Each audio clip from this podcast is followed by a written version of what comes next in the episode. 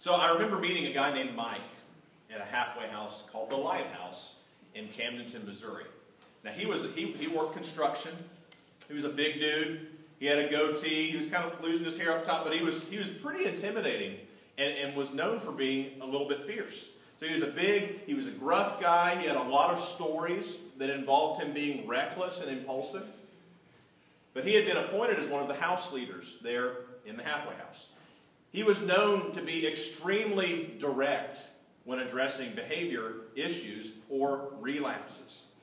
But what I found amazing was that Mike's truth telling, the way it was received. Having been an addict himself and well acquainted with the struggles he was challenging others to overcome, seemed to give him a voice that surprisingly was comforting. You know, when we think of people who are telling us the truth, it, that voice gets kind of grating, right? When it's mom, when it's dad, when it's brother, sister, when it's boss. It just gets kind of grating. It starts to irritate your ears. But Mike's voice was comforting. When he wasn't addressing problems, he mixed with the guys easily. They ate together, watched TV together, worked together, and prayed and studied together. But when it was time to talk, there was no hesitation for Mike. And it was received because this was not judgment. That's a key point. What he was doing, it wasn't judgment. Judgment is kind of, I'm looking down on you. I'm telling you who you are. And that I'm, I'm not like you. But this was intervention. This was a fellow struggler extending both the truth needed to survive. Have you ever been in that kind of environment? This is life and death for those folks. If they don't come clean, if they don't recover, it could be a life or death issue. So he, extent, he gave the truth they needed to survive and the grace needed to sustain. You know, I've been volunteering at a recovery center outside of Monroe. And uh, one of the techs there, you know, usually they have some experience with addiction. So he said it took him 10 years to get his one year pin. So what they do is when you make it a full amount of time, you get a pin that shows that you've been clean that entire time. But it took him 10 years in and out of treatment to get his one year pin. And so what that means is that for 10 years, people had been willing to tell him the truth, but also extend grace. Otherwise, he would have never gone back. You know, that first time he went into that recovery center and they just cast judgment on him and talked down to him, he would have never come back. But for 10 years, they told him the truth, like Mike would have, and extended grace as well. But the truth is, many times the church, we're guilty of telling the truth. We'll tell you the truth. It's right here, black and white. I'll tell you the truth. But I'm not willing to extend grace. I mean, we might give you till the end of the service to straighten up, right? I'll give you till, I'll give you till the end of the morning to straighten up. When you're talking about 10 years, can you imagine that? 10 years of patiently sharing truth while continuing to extend grace. You've got to be kidding, right? You've got to be kidding. You know, I love being in a recovery center every week because denial has no place there. And the truth is, is that judgment, you know, looking down on other folks, can't exist without denial. But in the church, many of us are in denial. And we're not in denial about our righteousness, you know. Nobody would say, would you say I'm righteous today? Anybody? A little warm in here. You say I'm righteous? You would? Okay. All right, well, you understand where I'm going. So I'll just discount it. But nobody would say I'm perfect, right? Would anybody say I'm perfect? No. I've got it all together in my life? No, absolutely not.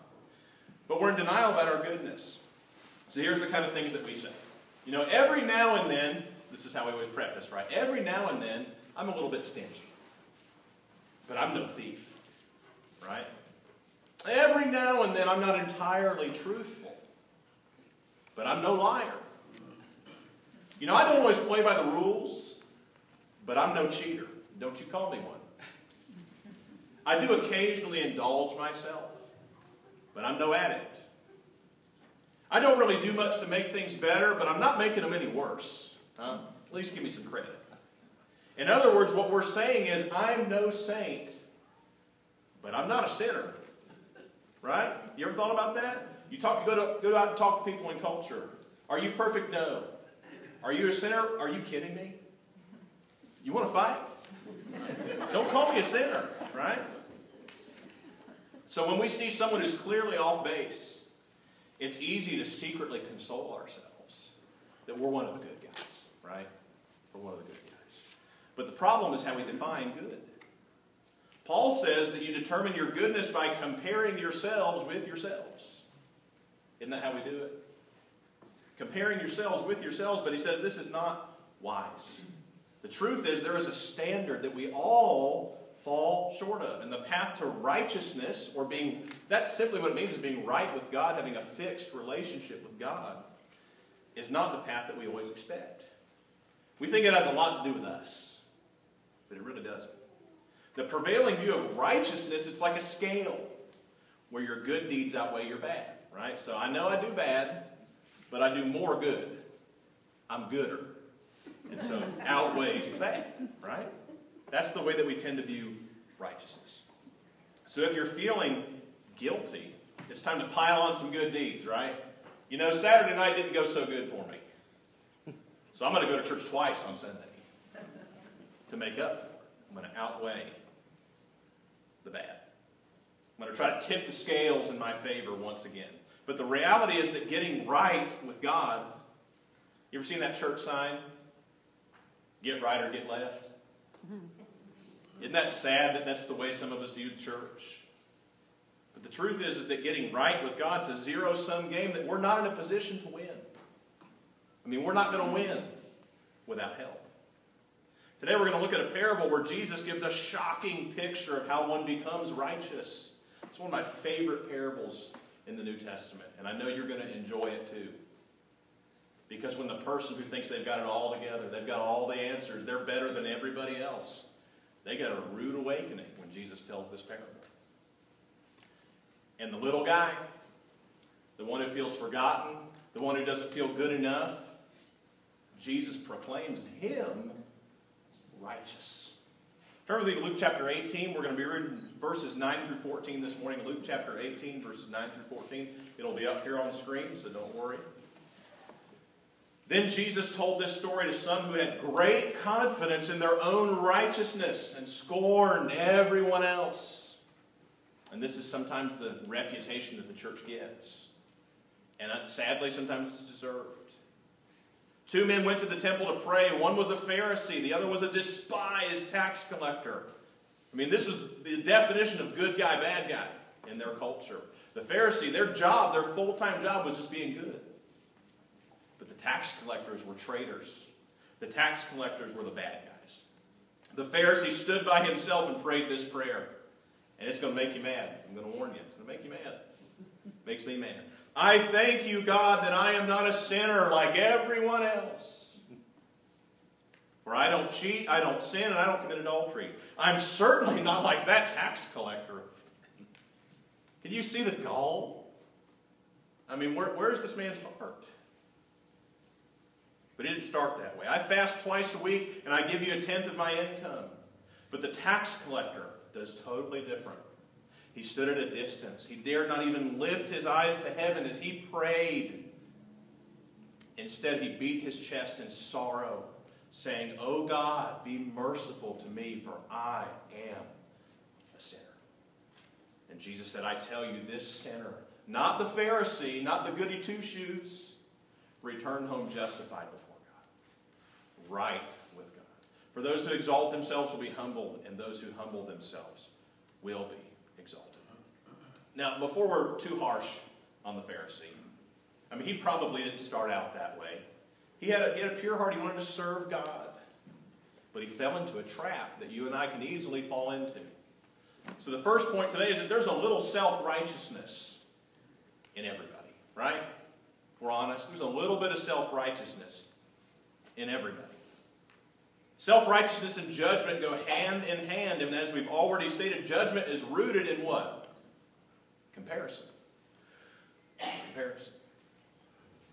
I'm not perfect, but compared to you, I'm pretty close, right? Isn't that how we are sometimes? You know, I'm not perfect, but compared to you, I'm pretty close. And like many other sins, self righteousness is something we can immediately detect in others, right? Somebody's full of themselves and thinking they're better than you, you can pick up on it immediately. But it's hard to see in the mirror. It's hard to see in the mirror. So, how can we go about detecting this unwelcome guest? Because self righteousness can not only get in the way of you having a good relationship with God, it can impede others from being made right with God. So here's three signs of self righteousness that we see clearly in this story. Number one is you boast about what you do not do. This is something that's easy for us to do. You, you see what other folks do, and you've managed to avoid that, so you start to feel pretty good about yourself. I start to feel pretty good about myself. I'll never forget a sermon I heard in college. Still makes me uncomfortable to this day. The guy was up there and he was just on a tear. You ever heard a preacher get on a roll? I've never touched a drop of alcohol. I've never smoked a cigarette. I've never used the Lord's name in vain. And I just want to say, good for you, man. But the truth is, I was really uncomfortable with his testimony because it made everybody else feel awful. I mean, the people who had not been perfect. So you boast about what you do not do. Ironically, this man has now been through divorce, and that's awful. But we set ourselves up for pain when we focus on what we don't do. We look down on others. Number two, we look down on others. That's another symptom. So the Pharisee said, Here's what I don't do I don't sin, I don't cheat, I don't commit adultery. And then, secondly, he looks down on others. He says, I'm not like this guy over here. I mean, this guy is the definition of messed up. So we tend to look down on people who struggle with what we don't, right? When you see somebody and they've got a real problem, you've got a problem, right? You've got a problem. Not me. You've got a problem. But it's only because I don't understand it. I've never struggled with it. I've never been where you've been. I've never hurt like you've hurt. I've never tried to cope with what you've tried to cope with. And so I tend to want to look down on others. And you know this is happening when you get on your soapbox. Anybody like who's got a soapbox? Keep it with you, yeah. Carry travel it, travel around with it. And when you get around your people, get on that soapbox. Start talking about those people. Can you believe those people? Can you believe those Republicans? Can you believe those Democrats? Can you believe those alcoholics? Can you believe those drug addicts? Can you believe those people? But every now and then you get a glimpse of what you're becoming. Because you say it to the wrong person. You say, Can you believe their behavior? Can you believe it? And then that person responds, Yeah, I believe it. I believe it because I did it. And then all of a sudden, it gets really uncomfortable. You start to see a, a reflection of yourself, the self righteousness that's in your heart. And then it goes underground for a while, but it eventually comes back. Nobody wants to be self righteous. maybe there's a few, but nobody wants to be that. But it comes from a, a fair misunderstanding. So it goes underground, but it comes back. And then number three, here's a symptom if you're struggling with self righteousness. You boast about all that you do. It's because we view our good works as credits in some kind of spiritual bank account. Remember, we're talking about the scale. I want to outweigh the bad with the good.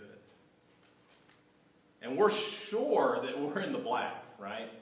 We're far from overdrawn. We're not perfect, but we've got more in than we've had more go out. But as we've already discussed, outweighing your sin, listen to this outweighing your sin is a battle you can't win. If you're viewing it this way, outweighing your sin is a battle you can't win, not without help. So if these are hitting you anywhere that you struggle sometimes with boasting about what you don't do. You tend to look down on others. You boast about all that you do. I think there, there might be something deeper going on. Because self righteousness, this is the next point, never justifies us before God. Self righteousness never justifies us before God. Verse 14 again says, I tell you, this sinner, not the Pharisee, returned home justified before God. So, what does it mean to be righteous? Here's a simple definition for you, and now we're getting to the meat of the message today. This is what righteous means. It means I need forgiveness. Like I recognize it. I'm not perfect. I'm fallen. I fail. I fall short. I need forgiveness. I ask for forgiveness. And God forgives. So it's not about you. It's not about me. It's not about what we do. It's not about what we don't do. It's about what God does. I need forgiveness. I ask for forgiveness, and God forgives. In other words, righteousness is not something we do, it is something that God does. Something that God does. 2 Corinthians 5 19 through 21 says, For God was in Christ, reconciling the world to himself. So it's not talking about God went out and found all these worthy people. God went out and found all these righteous people and he just welcomed them in. It's God went out and found people like us, people like me. And then he reconciled them to himself, no longer counting people's sins against them. And he gave us this wonderful message of reconciliation. So we are Christ's ambassadors. God is making his appeal through us. We speak for Christ when we plead, Come back to God. For God made Christ, who never sinned, to be the offering for our sin, so that we can be made right with God through Christ. Because what we try to do, if we see it like a scale, is I want to make an offering. I screwed up. We talked about this today in Micah. I screwed up. I want to fix it. I want to make it right. I want to give an offering to tip the scales in my favor. But that's not going to work. You know, we're, we're not going to be able to do it. So God does it. It is Jesus who justifies us before God. It is Jesus who fixes the relationship that we can't fix. So, if Jesus makes me right with God and I am unable to tip the scales in my favor with my behavior, and that's what we want. I want to tip the scales in my favor through my behavior. Then this brings us to an uncomfortable conclusion, which is where if, if we could get to this point today, it will cure you. It will cure you of self righteousness. And it will enable us to create an environment where people can come in from anywhere, struggling with anything, and we can tell them the truth. We can share truth, but we can extend grace. And we can continue to extend grace. Because maybe they need 10 years. Hopefully not, but maybe they need 10 years to come out of the darkness. Because you don't know, Gracie has a sign in her office, you don't know what battle somebody's fighting. It might take them 10 years. And if we can provide the truth, but also the grace and the warmth and the welcome and the acceptance, giving them time, because that's what it takes, right? Change. It takes two things it takes truth and it takes time, doesn't it? Does it take that in your life? It takes truth and it takes time because sometimes we're not ready for the truth. You know, like Jack Nicholson said in that movie, you can't handle the truth. Give us some time, give us some grace, give us some space, and maybe we can. So, the uncomfortable conclusion that we all need to come to and that we resist, because, right, I'm no saint, but I'm not a sinner. Watch your mouth, right? The uncomfortable conclusion is I don't deserve forgiveness. I don't deserve forgiveness any more than you do. And you don't deserve forgiveness any more than I do. The truth is, is none of us deserve it. And so we're in the same place. I can't tip my scale to where I'm better than you. So I lose my soapbox. I lose my, lose my stool to stand on. And I lose my right to look down on you as you do me. And this brings us to the blessed place where God would have us land. This is the cornerstone for a church where people can encounter truth patiently and consistently shared in a gracious environment. It is humility. And humility is the key. Verse 13 and 14 But the tax collector stood at a distance and dared not even lift his eyes to heaven as he prayed. Instead, he beat his chest in sorrow, saying, Oh God, be merciful to me, for I am a sinner. And I tell you, this sinner, not the Pharisee, returned home justified, before God. So humility is the key, firstly, with God. Humility with God. James 4 6 says, God opposes the proud. He has no patience for the proud, but he gives grace to the humble. Jesus also said, You have not because you ask not. So if we're willing to acknowledge our need, God will meet our needs. So we need to be humble enough to ask for help. Ask for help. Say, God, I need forgiveness. Please forgive me. And God forgives. That's righteousness. But in modern times, there's a third character that needs to be added to this parable. So you've got the self righteous Pharisee, you've got the humble, repentant sinner. But now we've got another character. This is the person who doesn't really appreciate God's grace. This is the entitled sinner. Right? I'm entitled to both sin and get grace. So this is the person who willfully does wrong, and then they casually remark to God, Hey, God, you know, Saturday night was really not so great, but why don't you just put that on my tab? Isn't that the way some folks view it today? Just put it on my tab. This is because they're confident that Jesus is going to pick up the tab. And they plan to keep a running tab. Right? Just put that one on my tab, God. But the humble person is deeply impacted by the perfect Savior's sacrifice. And they're like the man who beat his chest and asked for mercy and received it. And I bet you, I bet you that when he left, he didn't go look down at anybody else. When he had received grace, when he had been marked by grace and forgiveness, I bet you he didn't go get on his soapbox like the Pharisee had.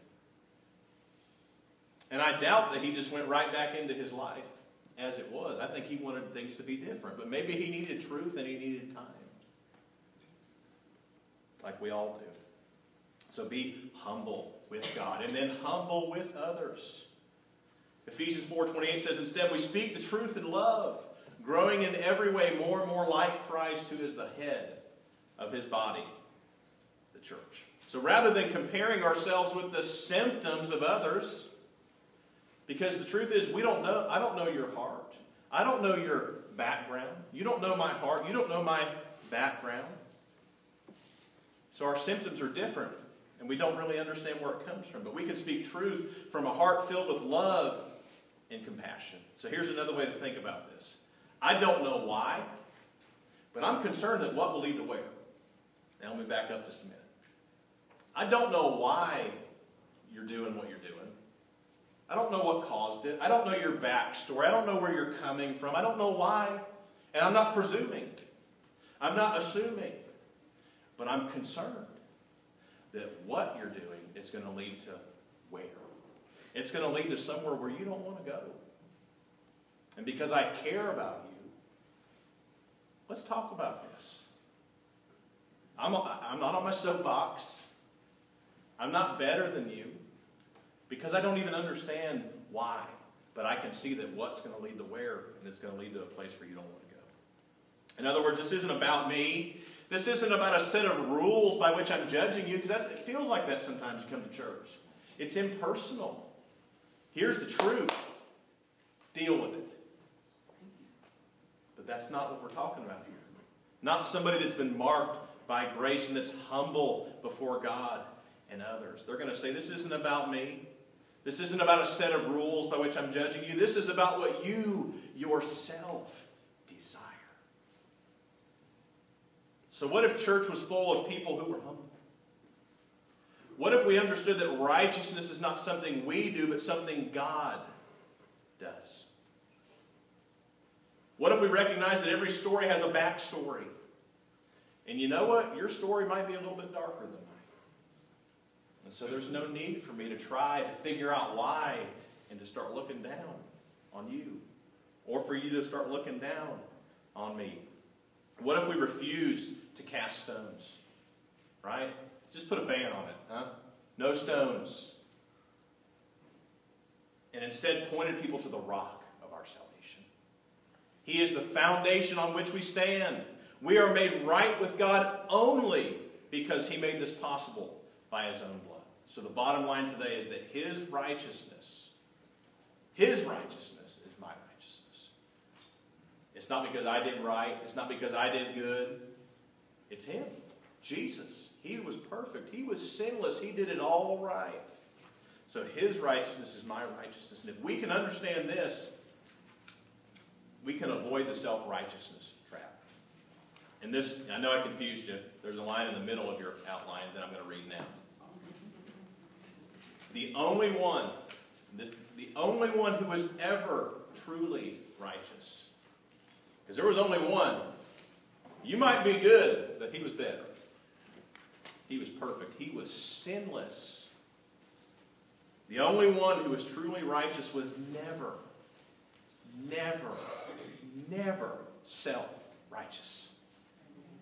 And if Jesus, our Savior, was willing to sit with anybody and share a meal with people that the religious leaders thought was scandalous, how dare you? You're embarrassing us. We're religious leaders. Jesus, you're embarrassing us. What's the matter with you? And Jesus said, There's nothing the matter with me. I'm the only one who's righteous.